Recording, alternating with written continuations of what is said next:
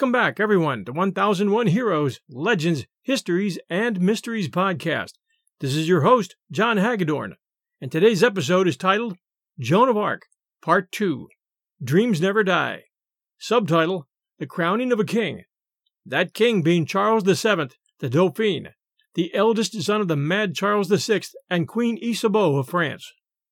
As you remember from Part 1, Queen Isabeau had signed away France's independence to England with the Treaty of Troyes, which declared her son Charles to be illegitimate, and promised her eldest daughter Catherine to the young King of England Henry VI, while at the same time fulfilling the first half of an ages old prophecy, that being, A woman shall lose France, a virgin from Lorraine shall restore it. And Joan of Arc, called Jeanne d'Arc by the French, was doing her best to restore it. It was June 18th, 1429, and French morale had never been higher. The French had been marching all through the Loire River Valley, signing new recruits to fight, lifting people's pride and spirit, and winning every battle they took on. Their confidence was unbridled, and their fear of ambush, with the English seemingly on the run, was forgotten. As their columns moved up the road toward Patay, they rode through thick stands of forest and brush, enough to hide an army, and they failed to place scouts ahead of and around their line of march. They had been promised another victory by the Maid of Orleans, who traveled with them. Eighty knights, led by La Hire, who had been with Joan at Orleans, led the vanguard toward Patay. The knights who led the column were only two miles out of Patay when a disturbance occurred. There was a sudden rustle from the woods, and a huge stag broke out onto the old Roman road they'd been following, and froze, looking at them for a long moment. Then it bolted into the woods on the opposite side from where it had emerged, and a few seconds later sounds of shouting were heard. Sounds that were definitely English. The stag had run directly into an area where the English had been laying in wait to ambush the column. La Hire reacted quickly, sending scouts ahead, who reported back that the English were in the process of setting up their defenses, a line of sharpened stakes which guarded their bowmen from attack by the cavalry, and it was not entirely in place yet. He sent a messenger back to the main column to rush up the army and then turn to attack. La Hire's cavalry charge surged toward the hedgerows where the English army had been setting up and caught them completely off balance. The English line began to break before the French cavalry could reach it, and the men began running in all directions. The French cavalry cut them down, and a massacre ensued. The fields were strewn with dead and dying English. When Joan arrived, she was overcome with grief for the dead and the dying. She dismounted, kneeling down beside the nearest dying English soldier, cradled his head in her arms, and did her best to soothe him as he drew his last breath. Two thousand Englishmen died that day, while the French lost 100 men. To Joan, it was the curse that men had to die that made her mission so very difficult. She had begged the English to leave France before Orleans, but they had ignored her. She did not want war. She did not want carnage and death. Yet she couldn't change the minds of those who did want it. The march north through the Loire River Valley was aimed at Reims, which is where Charles was to be crowned, according to the voices that had directed her. And Charles was not doubting her vision now, if he ever had, with city after city throwing open their gates to them along the way. Charles was with the column, mounted on a large black charger, surrounded by Jeanne d'Arc and his closest knights and advisers. They stopped in Auxerre, which, although loyal to Burgundy, did not offer resistance, and provided supplies for the army. Next was Troyes, the city where his mother had signed away his country and his title. It was early one spring morning when Troyes came into view, and they sent out their entire garrison, which was only 500 men, to let Charles and the French army know that they intended to fight. Charles's forces outnumbered them 10 to 1, although they had no provisions themselves. Still, they decided to mount a siege, cutting off Troyes from all incoming supplies. As it turned out, Fortune favored the French army with regard to provisions. That previous winter, a visiting friar had found his way to Troyes, carrying a message that the end of the world was at hand, and that Jesus was coming back that summer, and that the people of Troyes needed to make ready for his angelic host. So instead of planting the usual wheat crop, the farmers of Troyes and the surrounding area planted beans, which ripened much earlier than wheat crops. No army of angels descended upon Troyes, but it was an army, and a hungry one. The beans were just turning ripe when the army showed up. The siege had gone on for a week when Charles, thinking they were wasting their time here when this city should be bypassed, turned to Jeanne for advice. She advised him to stick it out and asked if she could order the building of outworks in the moat that surrounded the walled city. He granted it, and she could be seen by the sentries on the walls directing the construction. They were convinced that she was a witch and had supernatural powers. They could see that she had a plan, and they didn't like it.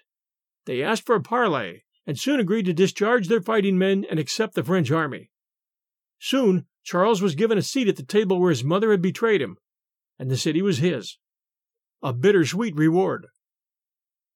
On July 17, 1429, the peasant girl from the borders of Lorraine stood among the highest ranking people of France and watched as Charles was anointed king in a lavish ceremony within the Reims Cathedral.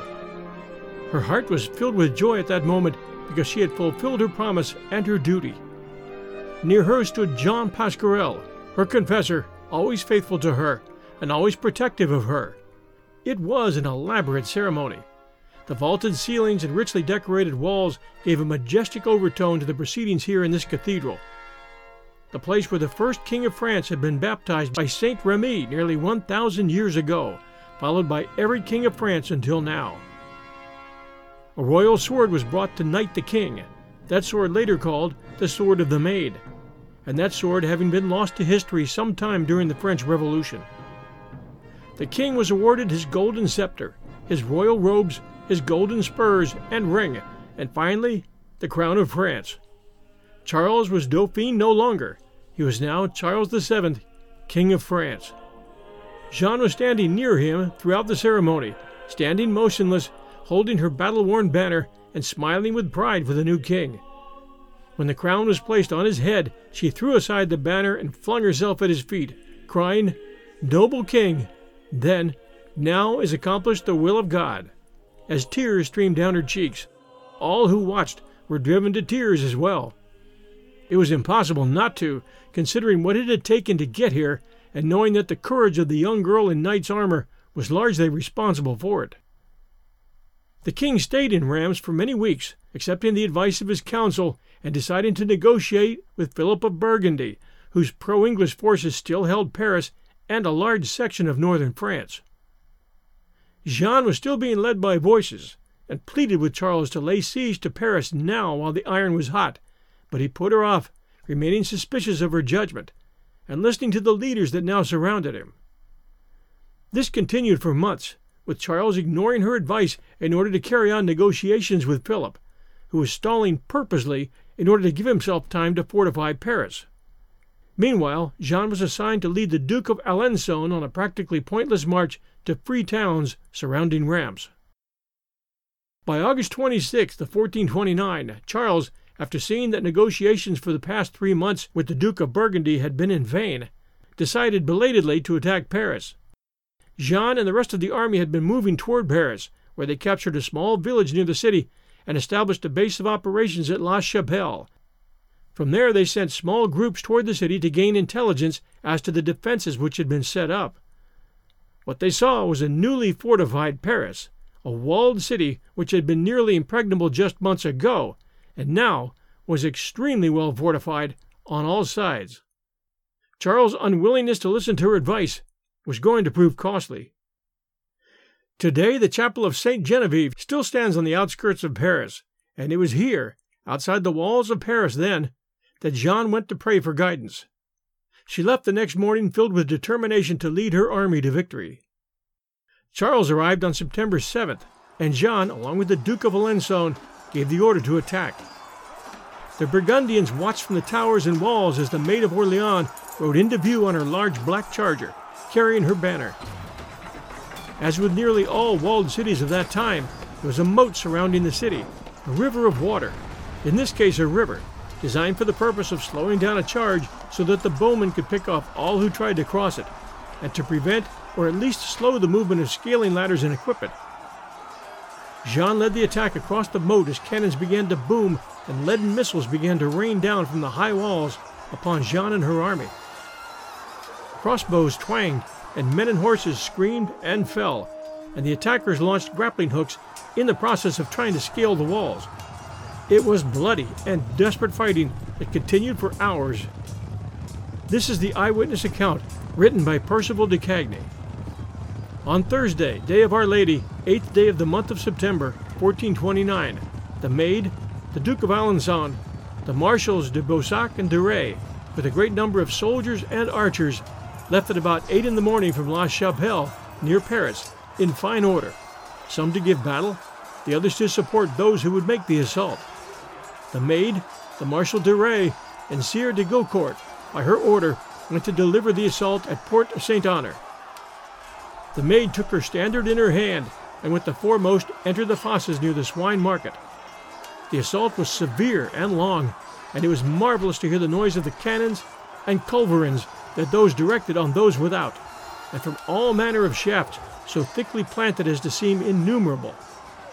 And though the maid and a great number of knights descended into the fosses, with others on the borders and near by, very few were wounded. Many of those on foot and horse were struck down by stone cannonballs, but by the grace of God and the fortune of the maid, never a man of them died, nor was so wounded that he could not return at his ease to his camp without another aid. The assault lasted from about the hour of noon until near dusk, and after sunset the maid was struck in the thigh by a bolt from a crossbow. After she was struck, she insisted more strongly than ever that the soldiers should attack the walls, and that the place would be taken. But because it was nightfall and she was wounded, and because the soldiers were weary with the long assault they had made, the Sire de Gaucourt and others came to take the maid, and against her wish carried her from the field. And thus failed the assault. And she had very great regret thus to depart, saying, By my staff the place would have been taken. They placed her on a horse and conducted her to lodging at La Chapelle, and all the others of the king's company with the Duke of Bar and the Count of Clermont, who this day come from Saint Denis. At the same time, there was an effort made from the pro French group within the walls to effect an opening for the French troops. To this we add the eyewitness description of Clement de Falkenberg. On Thursday, September 8th, the feast of the Nativity of the Mother of God, the soldiers of Monsieur Charles de Valois assembled in great numbers near the walls of Paris and at the Port Saint Honor, rather hoping by a popular tumult to oppress and injure the town and the inhabitants, than to succeed by force of arms. About two hours after noon, they began to make a semblance of an intention to assail the place. Hastily did some of the enemy at the swine market and near the gate bring up long bundles of wood and throw them into the outer trenches that were dry, next into the ditches close to the walls, where the water was high. At this moment, the disaffected or bribed people in the town raised shouts throughout the whole place on either side of the bridges, yelling that all is lost, that the enemy has entered. Thereon, all the people in the churches at Sermon were panic stricken, and most of them fled to their houses and shut the doors. There was no other commotion. Those who were appointed to that duty stayed on guard on the walls and at the gates, and others, coming up, made strong and good opposition to the men of Charles de Valois, who remained in the outer fosse and without at the swine market till ten or eleven o'clock, when they departed with loss, several of them being slain or wounded by gunshot and arrow shot. Among others, a woman called La Pucelle, who was one of the leaders for Charles de Valois, was wounded in the leg by an arrow. The plan of the leaders was rather to injure Paris by a commotion within than by armed assault, for had they been even four times more numerous than they were, they could not have taken the place either by storm or siege, for it was well supplied with food, and the townsfolk and garrison were perfectly at one in the resistance, as it was reported that Charles de Valois had given up the place to be sacked, ordered a massacre of men and women of all ranks, and would plough the site of a town of a Christian people, a thing not easily credible. The attack failed, the next day, Jeanne was now lying in her bed with her wounded leg bound up, and told Charles that if he attacked this day, the city would be his. But Charles didn't take her advice and called off the attack. The siege of Paris was considered a failure, and it would become the first defeat that France would suffer under Jeanne's command. Not that she hadn't fought bravely or called the right shots. Charles had foolishly given the Duke of Burgundy way too much time to fortify Paris, and the attack on Paris lasted only one day with no attempt at a siege. siege battles were not won in a day. One reason Charles backed out so soon may have been that he couldn't pay his troops, and he may have feared that once this became known, they would turn on him. The towns they had captured were only beginning to pay their dues, and Charles was now faced with having to dismiss a large part of his army. Winter was approaching, and Charles's thoughts had turned to other matters. His confidence in Joan was diminishing as the weeks and months passed, and his new responsibilities and challenges were rendering her a thing of the past. He was providing her with a very comfortable existence, a vast mansion with servants, and she was given the finest clothing and style of life that anyone could want. But it wasn't in her nature to live that way, and the voices still came to her telling her there was an enemy to defeat. Once healed, she did lead patrols out to capture bandits and conduct surveillance, but her role, as far as Charles was concerned, was now seen as that of an honored knight. Meanwhile, he had resumed negotiations with Burgundy. As winter passed into spring, Charles, having watched as Jeanne was becoming more and more depressed, agreed to let her join a small campaign whose purpose it was to capture small towns within Charles's territory that had not yet submitted to the king's authority. One of these towns was Saint Pierre le Moutier. When Jeanne reached that town, along with her commander, her old friend Jean Daulon, it quickly put up a strong resistance. Jeanne's small army attacked, but it turned into a disaster. Daulon, along with many of his men, was wounded and called to retreat, and as he was leaving the field, he saw with horror that Joan had not heeded the order to retreat. Instead, she was fighting with just six knights against an army of defenders. He screamed out for her to retreat, but she yelled back, I still have fifty thousand men. And she said it so loudly that many men under Daulon heard it and turned back to help her. Daulon immediately called them to support her. They rallied and renewed the attack, and Saint Pierre le Moutier fell. Soon Charles was to find again that he could not trust the Duke of Burgundy. By the spring of 1430, the peace was gone, and Burgundian soldiers were marching once again on the cities outside of Paris, the most important being that of Compiègne.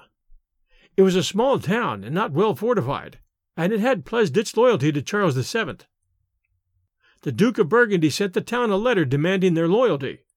They rushed to prepare for war. Jeanne begged King Charles for the chance to lead an army to protect that city, but he refused, not willing to place his trust in her, even though she was the one responsible for getting France to where they were now. Frustrated, she gathered 200 loyal men and led them to Compiègne herself. The city was partially surrounded then by arriving Burgundian forces. She and her small army had to enter under cover of darkness in order to slip by the gathering enemy forces. She stayed in the city for three weeks, helping to prepare fortifications, and continuing to listen to the voices that were still telling her that the English and their French allies must be driven out of France.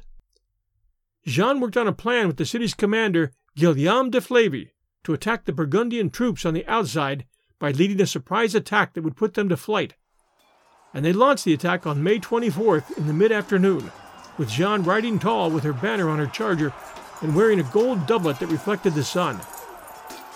She led a charge at full gallop toward the first of the enemy camps, but the English had somehow gotten word of her planned attack, and at the same time she was leading a charge on the enemy encampment, 6,000 English reinforcements were on their way toward her army, threatening to catch her men between the two English forces. Guillaume de Flavy and his men had been assigned to protect the raised road that led back to the walled city, so that a path of retreat, if needed, remained available.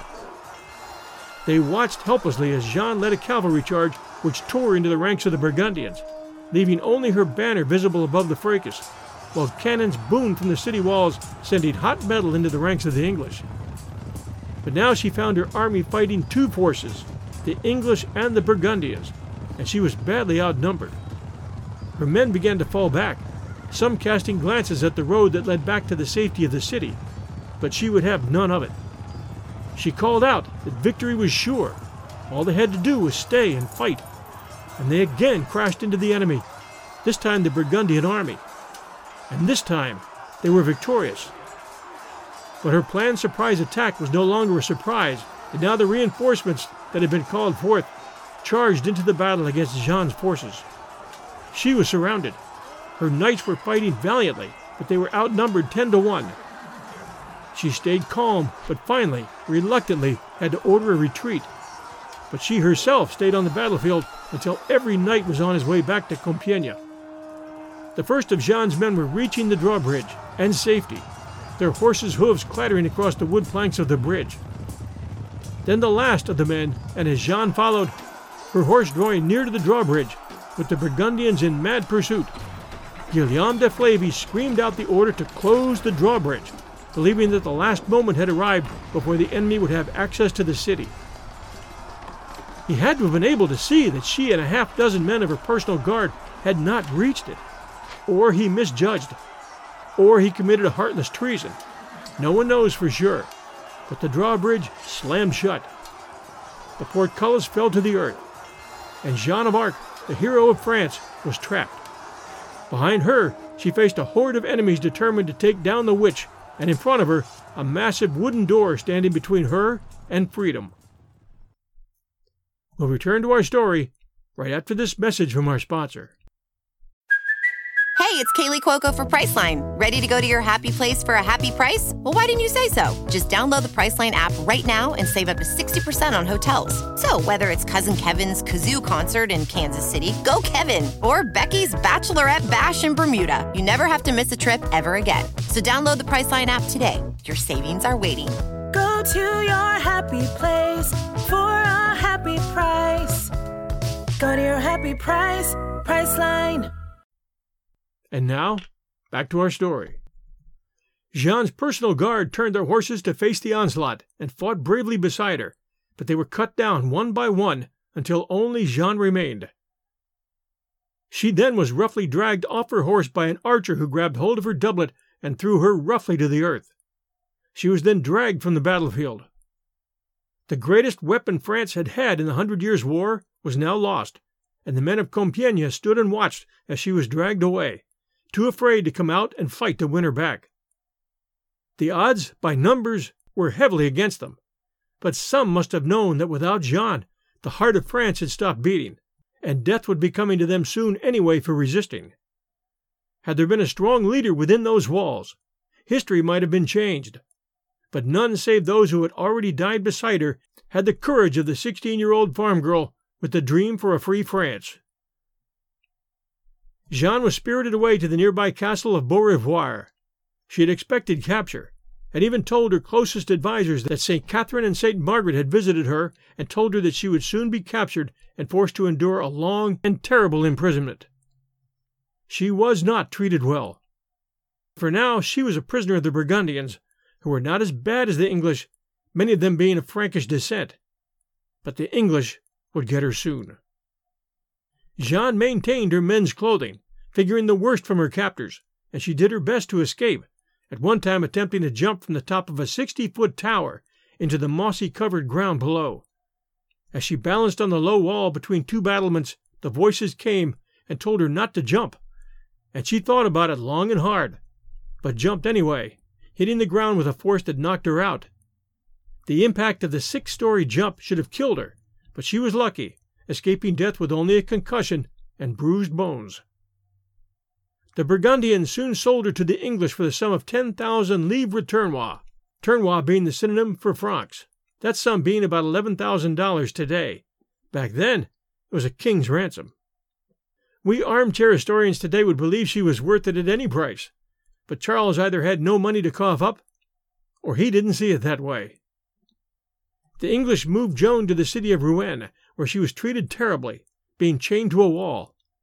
Several rescue attempts were made by a group called the Armagnacs from the Gascony region in southwest France, one during the winter of 1430 31 and another in March of 1431, just months before her execution, which took place in May of that year. Charles VII threatened to exact vengeance upon the troops who had captured her and those who held her now, but no one on the English or Burgundian side was shaking in their boots. They were going to try Jeanne for heresy so that they could get the backing of the church to put her to death.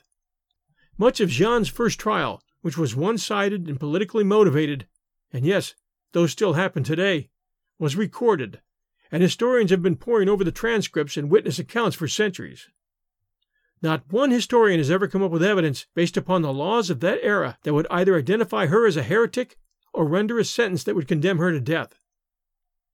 The trial was a naked attempt to discredit Jeanne, insult King Charles VII, and provide a religious excuse for murdering Jeanne d'Arc, hoping that if they could pile enough shame and lies upon her reputation, she would not become a martyr that Frenchmen would want to fight for in the coming days, weeks, and months. The court that was assembled to try Jeanne was made up of Englishmen, Burgundians loyal to the English crown, and their sympathizers. There were no friends of Jeanne d'Arc. Those who were suspected of standing up for her were contacted and threatened before the trial ever began. Documents were falsified, phony charges were created. On February 21, 1431, Jeanne was facing a room full of enemies, and although weak and emaciated from being chained to a wall for the past three months, she was no doubt enjoying the freedom of being in a room with other humans while she still had the ability to speak. She entered the room carrying her head high, her eyes still shining with inner strength, not wanting to be seen as cowed by the assemblage that was gathered there for the purpose of putting her to death. Her presence unnerved the court, most of whom had never seen her before. She gave the entire room a long glance with her penetrating eyes, watching the weak ones fidget and cross themselves in the presence of the maid, whom many of the less intelligent considered to be a witch with special powers. Among the crowd stood the Duke of Bedford and the Earl of Warwick, whose mighty armies she had bested, both smugly watching her, knowing her last days were near. Nicholas Bailey, a clerical notary whose honesty was not doubted, and who had interviewed dozens of witnesses trying to find something they could charge Jeanne with, and had failed, was watching as well. The Vice Inquisitor of northern France, Jean Lemaitre, was also in the assemblage. He had loudly objected to the trial at the outset, and several eyewitnesses later said that he was forced to cooperate after his life was threatened. The Dominican friar Isambard de la Pierre also spoke up, and he was threatened with death. These threats and the domination of the trial by a secular government were violations of the church rules and undermined the right of the church to conduct heresy trials without secular interference. The notary had also registered Jeanne's complaint that she was entitled to some kind of defense. Of course, she was provided none. They had no grounds to try Jeanne for heresy, yet try her they did. The Bishop Pierre Cauchon, an English partisan known to all but the uninformed as being loyal to England, and who would lead this trial as well as her later one, led with the first question. Do you swear to tell the truth in answer to such questions as are put to you? he asked. I have no idea what you wish to examine me on, she answered, calmly, knowing that no reason for this trial even existed. Perhaps you would ask such things that I would not be able to tell. She was setting the tone for the rest of the trial and refusing to accept the oath. That first day they told her that if she tried to escape again from her prison that she would be tried for heresy. They were looking for excuses. She was asked about the voices. She was told that the voices she heard had been a hallucination. They told her she was mentally ill day after day, and the days wore on. This was not a trial, it was a long and grueling interrogation. They told her it was heresy to wear men's clothes, which she still wore in prison, in an effort to avoid being attacked.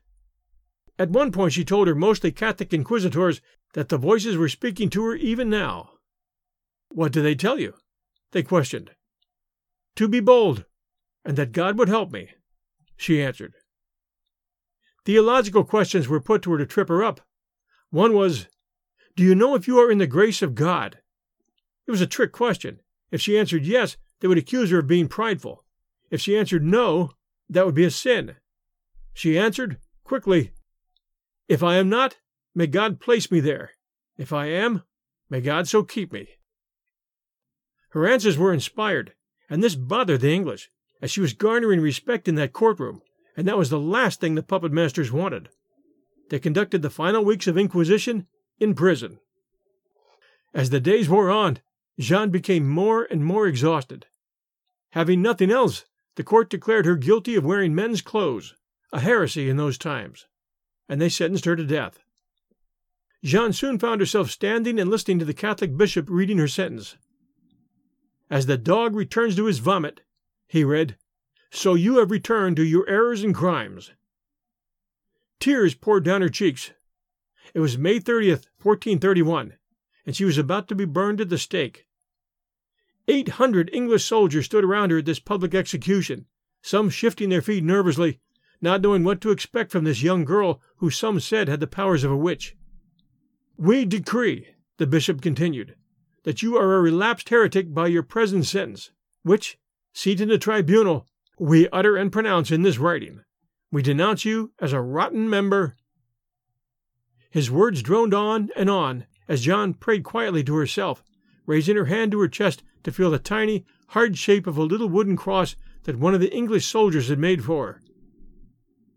The shape of the wood reassured her a little, allowing her to stand quietly and listen to the garbage that continued to pour out of the mouth of the bishop. The voices were still now. They had always known this day would come. To what purpose? For what purpose had they chosen her? She was followed closely by Martin Ladvenu, her confessor, who carried a crucifix from the local church, which she had begged him to bring so that she could gaze upon the face of her beloved Jesus. She wept now constantly as she was bound to the stake, but she did not beg for mercy.